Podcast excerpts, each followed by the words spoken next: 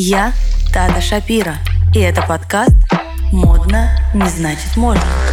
Здесь мы говорим про стиль, психологию и этикет.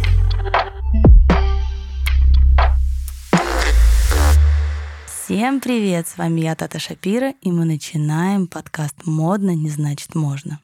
Кто у меня в гостях, выйдем, поверите. Второй раз. Почему? Потому что тот подкаст, ну, просто залетел вам. Ну, давай, представляйся еще раз. Добрый день, меня зовут Вика Гилворк. Я основательница бренда Sexy Fresh Jewelry, мама, жена.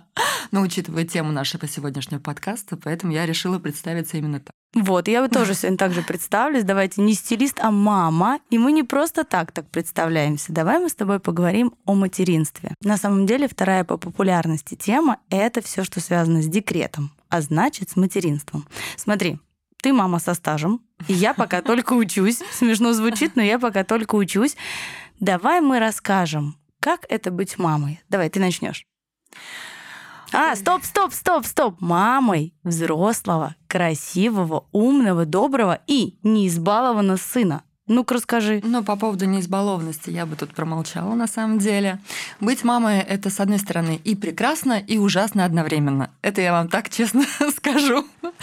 А, быть мамой, вы знаете, я вообще не совсем себя ощущаю мамой, я скорее ощущаю другом своему сыну, сейчас, по крайней мере, уже точно, потому что ему сейчас буквально исполнится через месяц 14 лет. Я поверить до сих пор не могу, что я мама такого взрослого мальчика, потому что он действительно у меня уже в этом возрасте взрослый, так как он уже полтора года живет э, самостоятельно в бординг скул в Швейцарии. И, конечно, это научило его самостоятельности. Но, в принципе, изначально мы и прививали ему эти качества, поэтому, наверное, ему так легко дается сейчас жить вдали от нас. Но мне это тяжело дается. Меня спасает работа. А скажи мне, пожалуйста, ты не боишься, что он вернется очень избалованным? У меня были опасения еще пару месяцев назад, когда я увидела через э, год обучения в Швейцарии э, в школе своего сына немного другим. А, в плане того, что он остался таким же добрым, добросердечным, классным парнем, очень доброжелательным, но у него появились какие-то такие замашки небольшие, которые меня смущали в плане того, что он там начал разбираться в брендах. Мой парень, которого невозможно было затащить ни в один магазин. У нас истерики и скандалы были а, во всех примерочных э, магазинов э, города Москвы. Это был какой-то кошмар. А, вот. И когда первый год прошел, он, я его забирала из школы, он мне такой говорит, мам, а можно можно я сам выберу теперь себе одежду, когда полечу на, э, в сентябре на Новый год школьный? Я говорю, ну, конечно, вообще не вопрос. Я говорю, а что ты хочешь? И тут он мне начал перечислять бренды самых известных э, марок, да, э, мировых, что я тут немного, честно говоря, офигела. мягко говоря. Для меня это была неожиданность, с одной стороны. С другой стороны, наверное, в московской школе произошло бы то, то же, же самое. самое. Я думаю, я не знаю просто, мне сложно сказать, потому что он московскую школу закончил э, полтора года назад, еще в таком юном возрасте, в 12 лет, и у нас это не было принято. Как, собственно, я знаю, насколько я знаю, в школах в Англии. Но, тем не менее, я это приняла.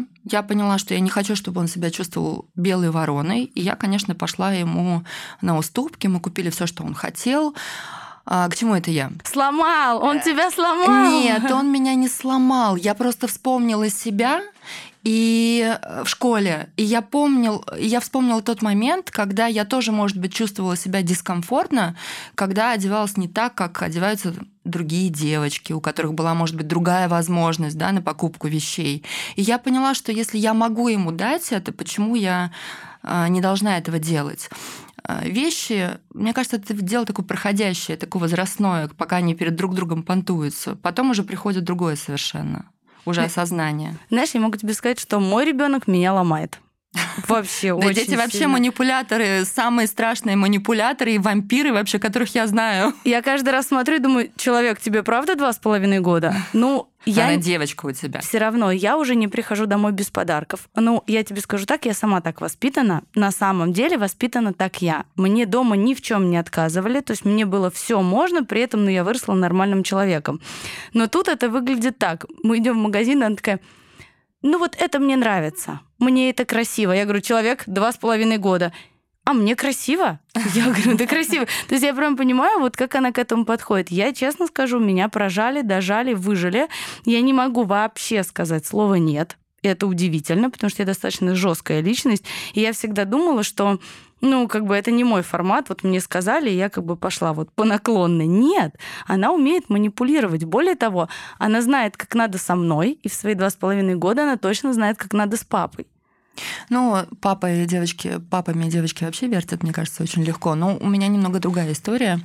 Я хочу воспитать настоящего мужчину в самом лучшем его понимании, похожим на своего отца, сильным, добрым, а, при этом властным, при этом уважающим женщину и женское начало, любящим а, своих родителей. И я воспитываю сына, как сказать, ну, жестко, наверное, да, жестко.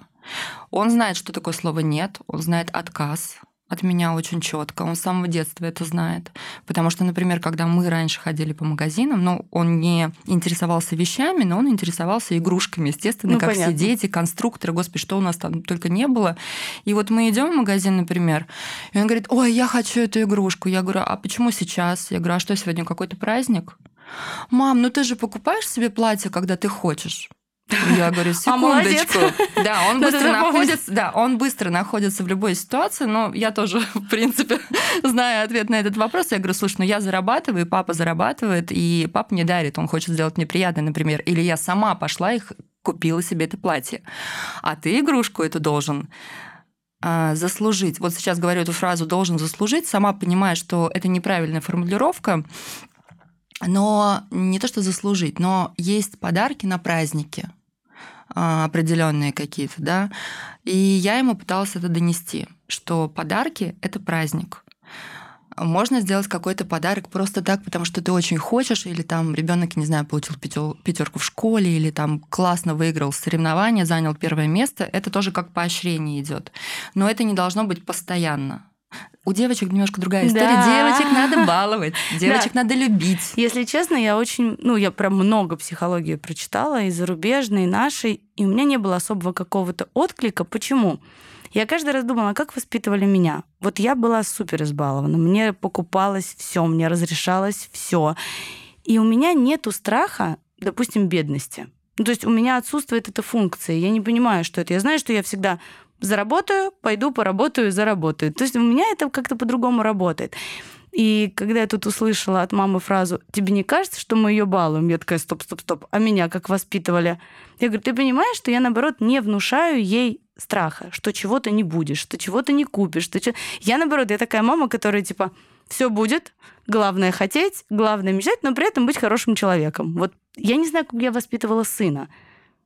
Ну вот девочка, да, сына наверное. по-другому, потому что сын все-таки в моем понимании семьи это опора, это защита, это тыл, и ему нужно понимать, что сегодня может быть так, а завтра по-другому. Мы сейчас э, воспитываем сына, потому что когда он прилетел опять-таки рассказывая историю школы, он мне говорит, мама, а у нас ходят в школе такие разговоры, а зачем нам вообще, в принципе, учиться, получать какое-то образование, мы можем так просто там тусоваться, гулять, потому что у нас у всех очень обеспеченные родители, лодки, самолеты, дома, пароходы, нам все равно все это достанется. И я, когда это услышала, мы Ты с мужем... растерялась? Нет, я не растерялась. Мы это с мужем услышали. Я тут же приняла решение, что нужно его срочно из этой школы забирать. Хотя, в принципе, школа здесь не виновата, здесь виновато окружение, по большому счету, просто он попал в такой круг. Но мы ему четко объясняем, что сейчас такое время, да и вообще оно всегда такое было время, что э, сегодня это есть, Завтра этого может не быть. Это первое. Все, что может угодно в жизни случиться. Плюс это деньги не твои это деньги твоих родителей. И даже если они тебе достанутся, достанется бизнес, то бизнес нужно развивать, а для того, чтобы этот бизнес развивать, он приносил доход, нужно быть умным э, и учиться. Ну, соответственно, ну, да. как бы логическая цепочка очень простая. Ну, ты знаешь, есть такой момент, вот мы тут ходили, просто абсолютно две, ну, как бы такие две разные студии. Одна студия на Рублево-Успенском шоссе, но она классная, она визуально прям была супер классная. Мне все очень понравилось, она не российская, мне казалось, что это было прикольно. А вторая наша, обычная, в Крылатском. Вот две абсолютно разные. И ты знаешь, что меня удивило? Вот насколько это читается в маленьком ребенке. Вот в обычной она была дружелюбная, хорошая, добрая. И почему-то в той она себя вела как какая-то какашка. Я в какой-то Это в какой? На Рублевке? На Рублевке, да. Она прям включила такую козу. Я никогда... То есть мы прям вышли, и у нас был, знаешь, какой эффект? Хочу, хочу. А это вообще просто не про Потому что окружение Хочу, такое. хочу. Я в какой-то момент думаю, да что с тобой не так-то? Я говорю, где тебя перепрошили? Давай вернемся на ту точку, где ты была нормальной. Поэтому мне кажется, что очень сильно влияет окружение. А еще один момент. Вообще влияем мы, родители. Это, как я всегда говорю, самую главную фразу. Нельзя научить ребенка быть счастливыми. Ну, нельзя сказать, вот ты люби. Вот ты покажи, как любить, она будет любить. Вот ты покажи, что такое быть счастливой, и она будет счастливой. Вот и просто как это? Но мы можем показать просто своим примером, а, как строится семья, какие взаимоотношения в семье, как люди относятся друг к другу, а, как папа относится к маме.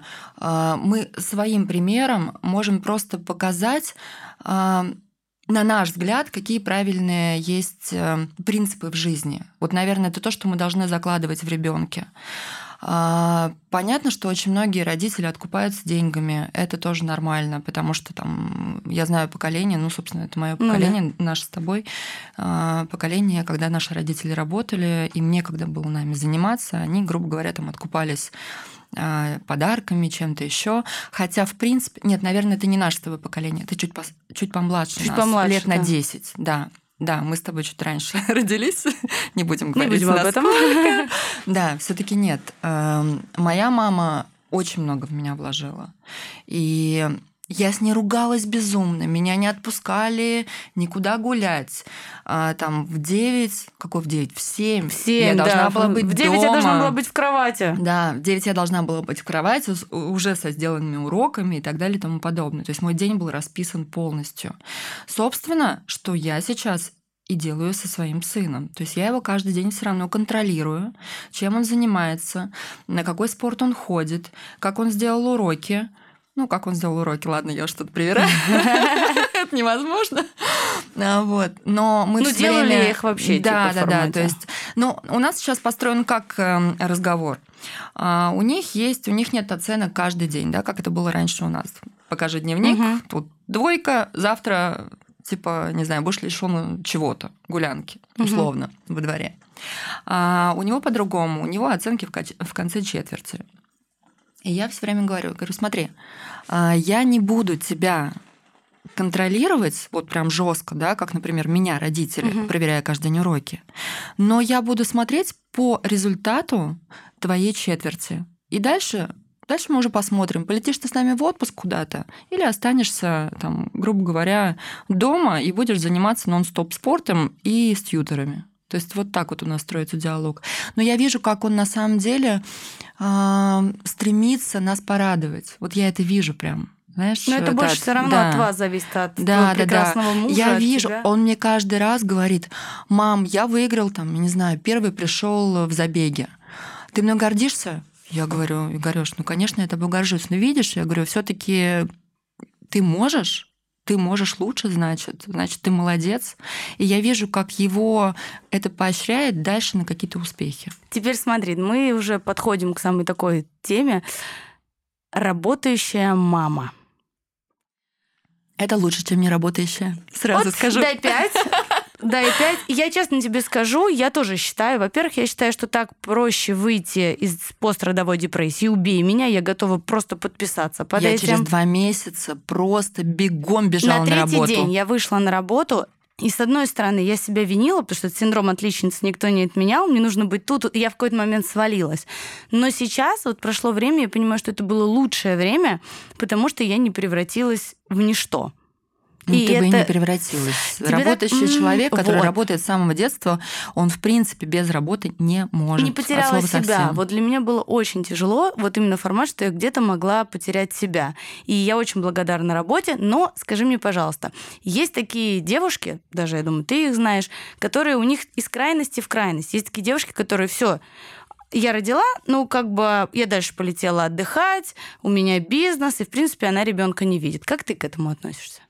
Я нормально к этому отношусь, если это работа, действительно, которая тебе приносит удовольствие, деньги и так далее. Ну, это, это мы про себя говорим, да. А есть люди, которые вынуждены работать а, и выходить из декрета очень быстро. Ну, я вообще считаю, что успешными родителями дети гордятся и пытаются и хотят быть похожими на них. Угу.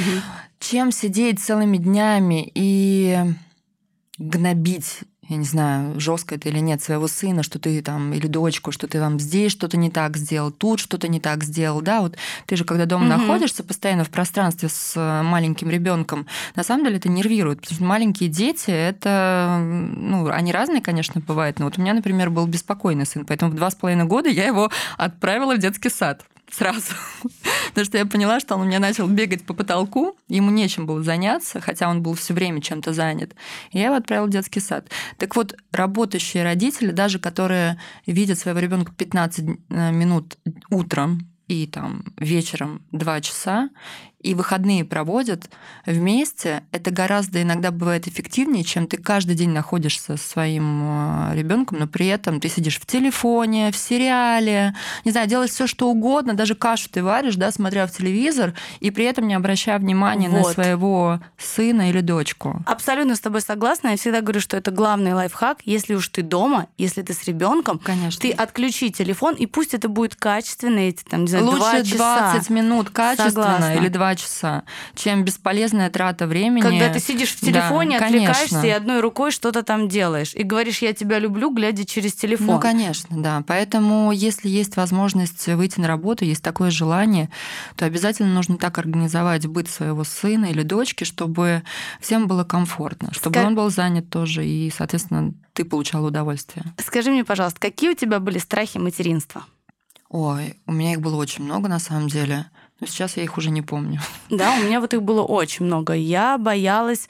Я вообще в какой-то момент, ну, я, у меня как бы была сложная беременность, и как, пока я к ней шла, у меня в жизни появился очень крутой психолог, который мне сказал, слушай, Тат, вот хочешь забеременеть, напиши, почему тебе выгодно не иметь детей.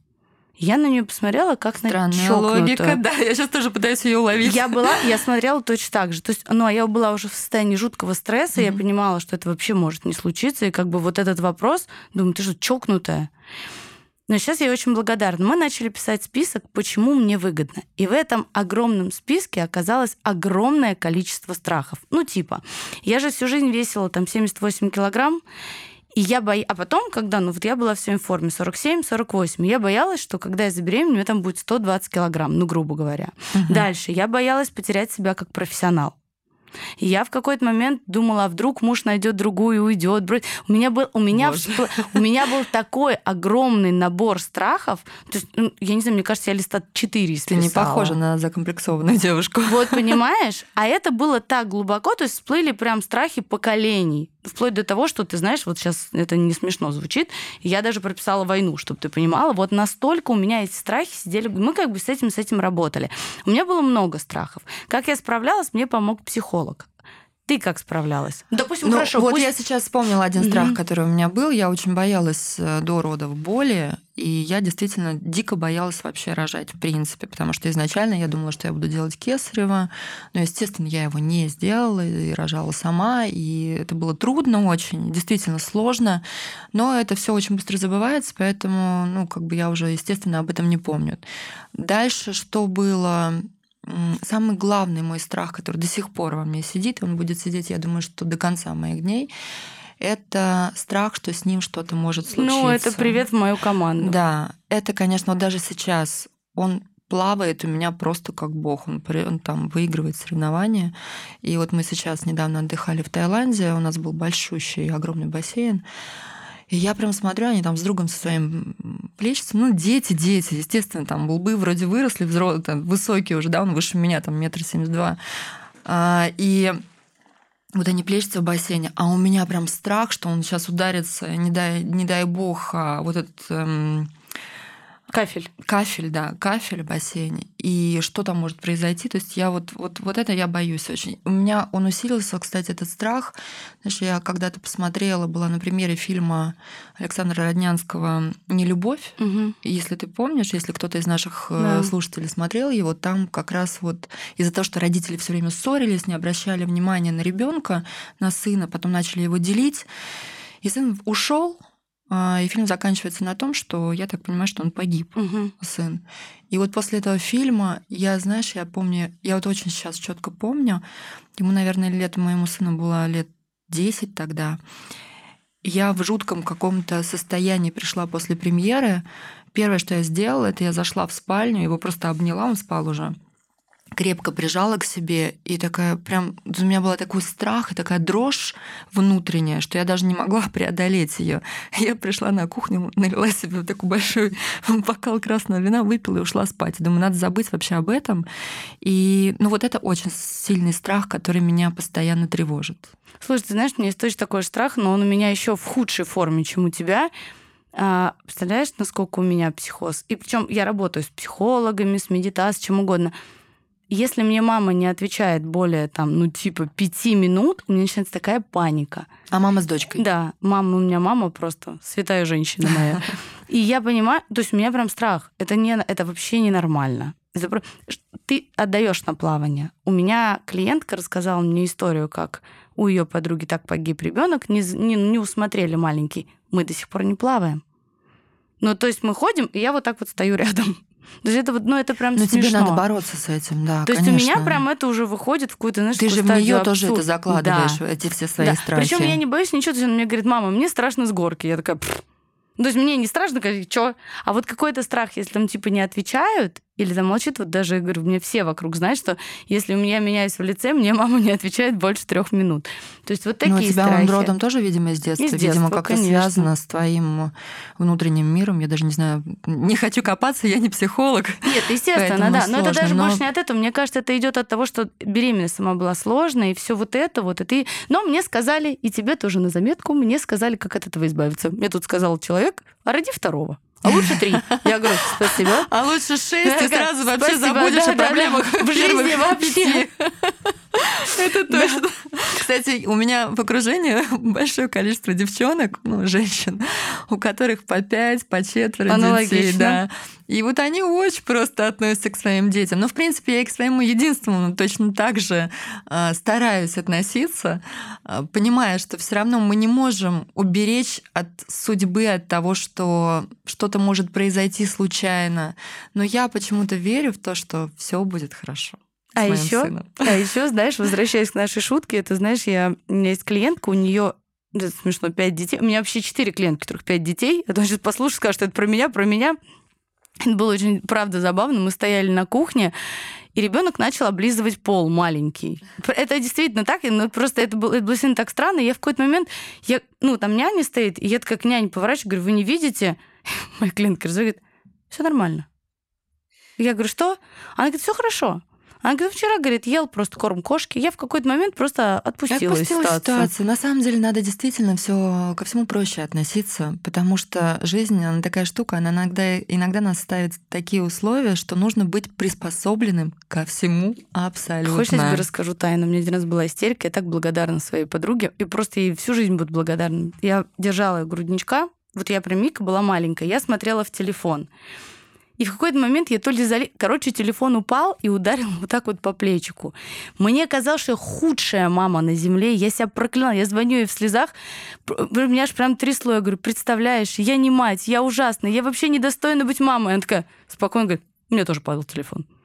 Я такая, что? Слушай, меня скачали роняли, если уж на это Я такая, что?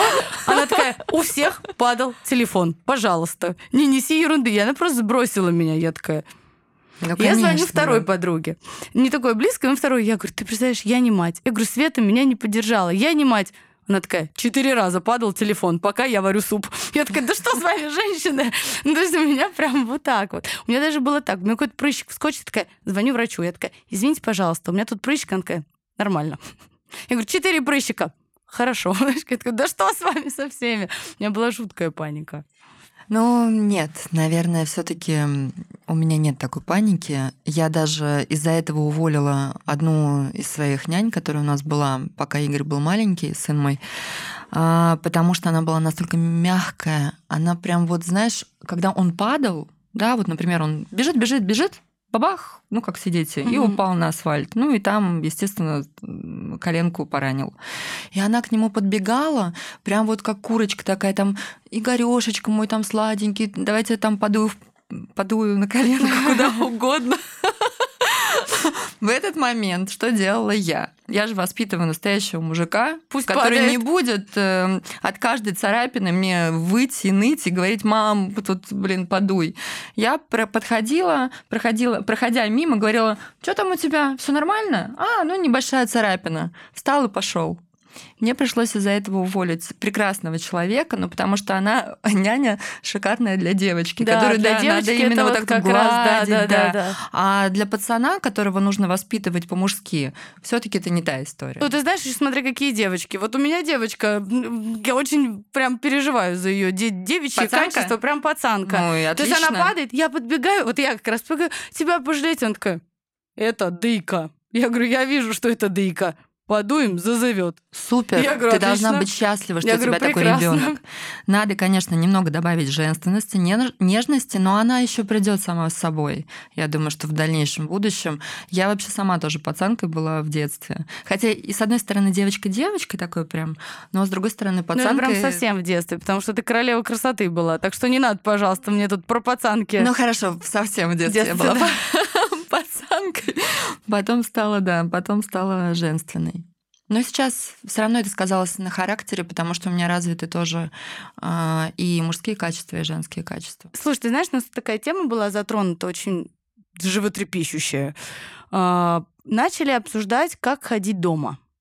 И многие девушки оказалось, что там типа в формате, ой, ну эта вещь уже, там, я ее не буду носить, а бог с ним, буду ходить в этом дома. Вот как ты к этому относишься? Нет, для дома у меня есть специальная домашняя одежда. У тебя вообще для всего есть специальная домашняя ну, одежда. В общем, да. У ну, тебя очень разносторонний гардероб, у меня мы это уже обсуждали. Да, мы обсуждали. Нет, я покупаю красивые пижамы, с удовольствием их ношу дома, меняю. А, есть какие-то спортивные костюмы. Кстати, не очень люблю в них ходить дома, но если только холодно. А, а так пижамки, какие-то красивые вещи. Вот. Мне нравится очень. Я да. хочу к этому призвать девушек, что как раз дома нужно ходить красиво. Нет, Это ну очень вообще важно. детям нужно прививать эстетику с детства. Я, а, ну, так как я работающая мама, как и ты, у меня, естественно, была и няня, и мама моя находилась, пока Игорь еще был в таком бессознательном состоянии, когда не мог мне нажаловаться на няню. Мама моя находилась э, вместе, и я очень четко всем прививала. Садитесь за стол, салфетка обязательно, все аккуратно, из красивой посуды, правильно приборы. Вы учите ребенка с детства есть красиво, подавать на стол красиво, убирать за собой. Мой, кстати, сын с э, я не знаю, там, шестилетнего возраста заправлял свою кровать сам. При этом ему, в принципе, это не надо было делать. Но я поставила вопрос так, что он должен прибираться в своей комнате, убирать игрушки на место. Ничего не должно быть разбросано. Должна быть эстетика во всем. И дома, кстати, он должен ходить тоже в аккуратной, нормальной одежде. Домашней, но в хорошей.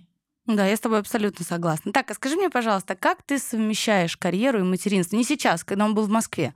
Да нормально я совмещала все на самом деле. В общем-то, все очень просто. Он утром уезжал в школу, я его провожала, вставала, там, в какой-то момент я его возила сама в школу, потом он начал ездить на автобусе школьном. А, в течение дня я работала, он ездил на разные секции, я приезжала домой, мы проводили время вместе, выходные вместе. Сейчас мы проводим все отпуска вместе, он либо прилетает в Москву, либо мы с ним куда-то ездим или летим, если он хочет. Сейчас он, кстати, по кайфу ему возвращаться домой, потому что а, здесь его друзья, ему нравится своя комната, все-таки это ощущение дома. Я тоже считаю, что это обязательно должно быть. Если дети уезжают учиться рано на бординг, они не должны ощущать потерю дома.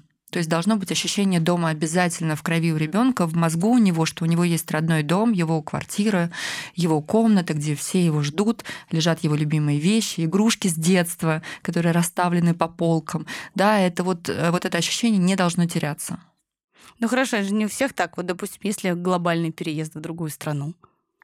А, все вместе? Угу. Ну, глобальный Будет новый переезд, дом. будет новый дом, будет такая же комната, будет прям, это прям стресс для ребенка. Да нет, но дети очень быстро адаптируются. Очень быстро адаптируются. Но, кстати, этому адаптации помогает, я считаю, что раннее а, развитие. Когда ты его не оставляешь бесконечно дома, когда он с утра до вечера, в принципе, чем-то занят. Пока у меня Игорь жил в Москве, сын мой, он был занят 6 дней в неделю. В два с половиной года я его отдала в детский сад кстати, в еврейский детский Мгм. сад, без Это всяких там лучшее. понтов, удобств и так далее. На Никитской есть очень Да, известный да, да, детский сад, и я считаю, что это лучший, Лучший садик, садик для, вообще. для малышей, потому что у него не было адаптации от слова совсем никакой. Я его привела сначала там до 12, он мне сказал просто на следующий день, мам, пока, вот. И потом э, совершенно спокойно туда ходил. Кстати, когда мы оттуда уходили, он очень сильно переживал. Ну, потом он пошел другой, потом пошел в 5 лет в школу. Ну и, в общем, как-то все очень. И постоянно он э, плюс ходил в разные секции заниматься. А, И, наверное, вот это все помогает быстрой адаптации на новом месте. Знаешь, я вот смотрю за маленькой, за своей, она у меня начинает расти в поездках. То есть чем больше мы путешествовали, а мы прям путешествовали, так получилось, что все в коронавирус сидели, а у нас реально был год путешествий. И мы постоянно ездили. Я каждый раз приезжала и понимала, что человек просто вырос. Просто вырос. Он мне такими сейчас предложениями говорит. А ну что же она мне вчера тоже что-то отколола? А, ну, во-первых, в отличие от вас, э, нет, мы не все делаем сами. То есть, когда что-нибудь нахулиганит, я говорю, кто это будет убирать? Она говорит, ты, мама. Я говорю, это очень замечательно. В садик мы, кстати, тоже не ходим. И, повторюсь, у меня святая мама. Вот. Но она прям не хочет в сад. Я прям задаю вопрос, потому что у нас как раз там друзья ну, ходят. конечно, она не хочет. Категорически. Но на, дома заня- но на занятия она чудесно ходит. И все это ее прям супер устраивает. Ну, честно, я тоже в садик не ходила, поэтому я, Я, прям тоже не ходила. была. Я тоже не ходила в садик. Вот. То есть я То как раз, самое. как ты это слово не сказала в эфире, именно туда целованная. В садик не ходи, это можно. Вот. В принципе, человеком-то я выросла, поэтому Не, я ну прям я вот тоже так хотела. именно так была воспитана. Я не ходила в детский сад, я не ездила в лагеря. Аналогично. Нет, Вообще меня Н- категорически не отпускали. нет, При этом все, что у меня, все, чего у меня не было, у меня было в детстве у моего сына. Да, да? Да. Нет, а у меня, знаешь, как было? Я, меня отправили один раз в садик, я побыла там частная, была вообще хитрая жучка, поэтому мой ребенок в меня. Я позвонила и сказала, наберите, пожалуйста, бабушке, потому что я понимала, что с мамой это и с папой история не прокатит. Я позвонила бабушке, сказала, ну так у меня порог сердца, я позвонила, сказала, бабушка, у меня так колет сердечко. Пожалуйста, ну, а что ты тогда забери». удивляешься? Она Меня такая же манипуляторша, как и ты. Бабушка забрала меня за секунду, причем сказала, таки, чтобы еще наш ребенок хоть один день пошел в сад, забудь. Я такая, замечательно, один-один. Ой, у меня то же самое с бабушкой, с моей мамой. Один в один такая же история, потому что мой сын очень научился ей манипулировать.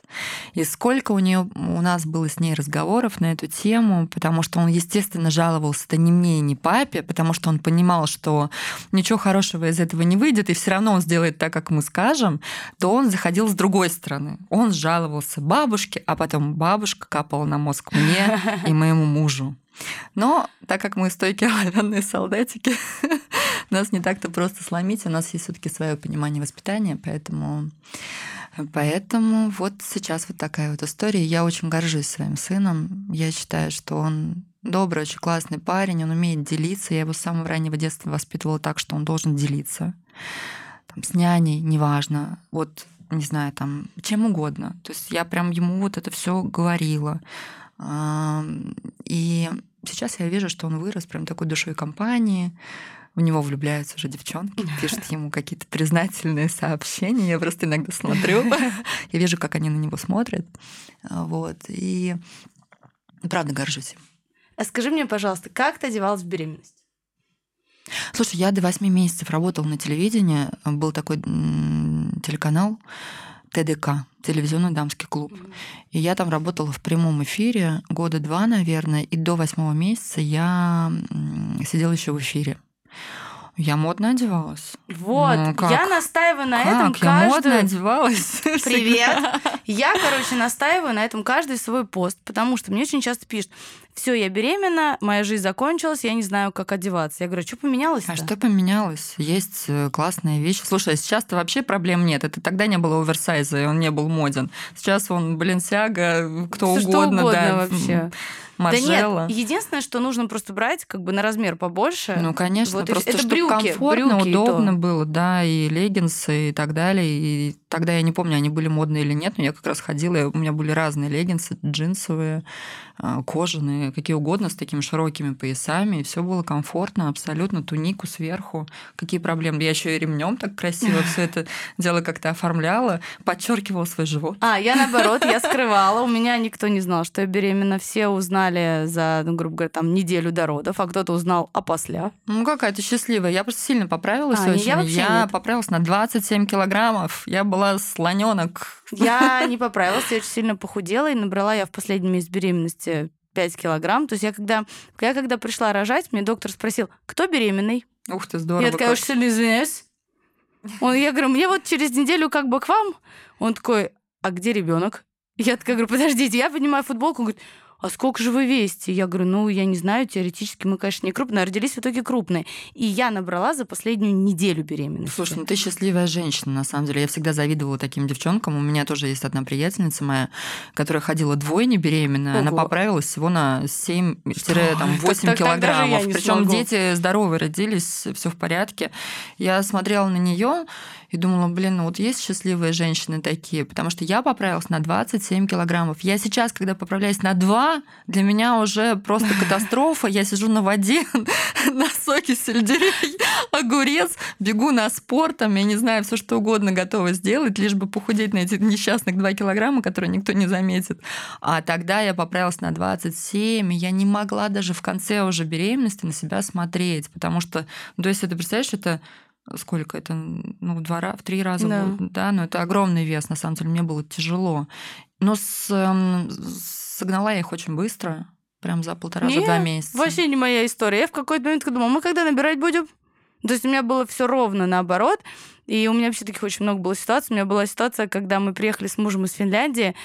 Мы прям, ну прям реально, мы зашли в ресторан, муж пошел мыть руки, ему подходит мужчина, может с вами познакомиться?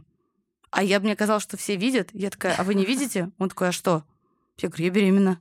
Он такой, да, ой, извините, говорит, я даже не заметила. Да что ж такое-то? Мне было это так странно, то есть в какой-то момент мне уже захотелось это показать, и все равно никто не замечал. Я такая думаю, так, интересно и очень интересно. И одевалась я, кстати, очень красиво. Я терпеть не могу магазины для беременных. Я считаю, что это какая-то это страшная вообще история. адский ад, на мой взгляд. Я ни разу не видела, особенно в то время, 14 лет назад, нормальной одежды для беременных. Я даже ее не рассматривала на самом деле. Не знаю, может быть, сейчас появились какие-то марки классные, но сейчас, в принципе, оверсайз, как уже сказали, моден, поэтому... Хотя нет, уже отходит. Отходит, слава да, богу, да. слава богу. Мы Да. стали, становимся женственными. Господи, спасибо. Так, а еще скажи мне, пожалуйста, смотри, я могу свой пример из жизни. Я искренне считаю, меня очень сильно уругают в Инстаграме, когда я говорю, что счастливая мама, счастливый ребенок, мне типа говорят, вы эгоистка и тому подобное. Я готова просто убить тех, кто считает по-другому. А как по-другому должно быть? Ну, типа в формате ты должна положить себя на, на алтарь, вот Ты ничего не должна вообще своим детям. Ты должна им дать хорошее образование, воспитание, любовь, и стержень внутренний. И, привить- научить их быть счастливыми. Все. показать своим примером, что что такое счастье, я не знаю, как это, что такое счастливая семья, вот что нужно показать своим примером. Знаешь, Что я что такое еще? счастливая семья? А я еще кое-что заметила, но все-таки сейчас дети, они реально другие, вот эти маленькие, вот это новое поколение, я смотрю, она прям впитывает все как губка. И я заметила, я никак не могла понять, как же мне, ну я ж читала много разного, как мне научить ее любить. И я поняла, что чем больше я там люблю маму, обнимаю, ну что мама все время с нами, а, говорю какие добрые слова, и она начинает так же. И вот тут я поняла, как научить ее любить и уважать. Вот я прям на примере своей мамы, я вот показываю, как, как с мужем. И даже когда мы там, я с мужем там иногда ссорюсь, но у нас просто ссора, это типа, он у меня просто божий одуванчик, а я ворчунья. И она подходит, а ты что маму не целуешь? Вы поссорились? Ну, то есть она прям уже понимает, как мы себя ведем дома. И действительно, у нас была ситуация, мы поехали к друзьям, а ребята, ну, не такие тактильные, они классные, они друг друга любят, но не тактильные. И моя пришла домой и говорит, не любят они друг друга. Ну, Я потому говорю, что да ты ты что? своим примером, Вот, да, в да, семье показываете, что любовь это тактильность. Мы, кстати, тоже так показываем.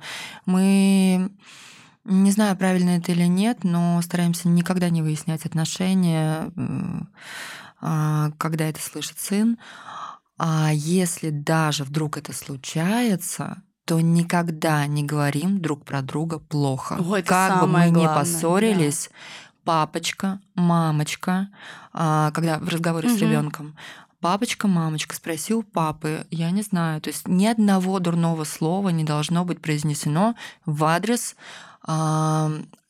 одного из родителей. Согласна. Ну, если только, конечно, там нет каких-то ну, супер каких-то проблем в семье, я не знаю. И то я считаю, и что то нет. я всегда, честно говоря, я не понимаю, как женщины при разводе, если, например, муж уходит, они запрещают из мести, из злости не видеться, э, запрещают видеться со своим ребенком. Ну, это бред вообще сумасшедшего. Ну, для меня это вообще непонятно. Да. Одно дело, когда там пьет, бьет и там, не знаю, творит какие-то непонятные вещи, это понятно, что нужно ребенка отгородить от такого да, человека. дистанцироваться вообще, Дистанцировать его, да. Там дальше вырастет, сами решат. Но когда просто из-за того, что там они развелись, из-за того, что у кого-то кто-то появился, ну, бывает всякое в жизни, Конечно. да, из мести не разрешать, вот у него появилась другая или у нее появился другой, не разрешается ребенку видеться со своим родителем, но это вообще, я считаю, что просто это преступление. Вот я с тобой абсолютно согласна. Скажи мне, пожалуйста, мы подходим к концу. Давай, советы. Ох, какие-то классные вот советы. Не люблю ну, подожди, я это давай дело. вместе, давай, давай. Вот смотри. Счастливая мама, счастливый малыш. Нужно не рассказывать ребенку, как жить, а показывать на своем примере. Согласна. А еще я считаю, что стильная, красивая, работающая мама это прям стимул для ребенка. И гордость. И гордость. Сто процентов. Мой сын очень мной гордится. Когда к нему в школе подошли девчонки и спросили, а это твоя мама секси фиш? Он такой, да. Вот, поэтому сейчас нам с тобой напишут кучу гадостей, что мы с тобой эгоистки, но мы к этому готовы. А я считаю, мы должны быть эгоистами. Это нормально. Потому что если ты счастлив, ты с удовольствием а, после рабочего дня идешь домой, после хорошего, классного рабочего дня домой, и ты приходишь счастливый, то это считывает твой ребенок, и он тоже счастлив. Да, если ты сидишь дома грустная, надутая в телефоне все время, только бы абстрагироваться от того, как сильно ты устала, это вообще не кайф. Вот вообще. вообще. Нет. Мы на этой прекрасной ноте заканчиваем. Мы вас целуем. Надеемся, что это было информативно, интересно. Ждем тысячи сотни комментариев. Все, мы вас целуем. Пока-пока. Пока-пока.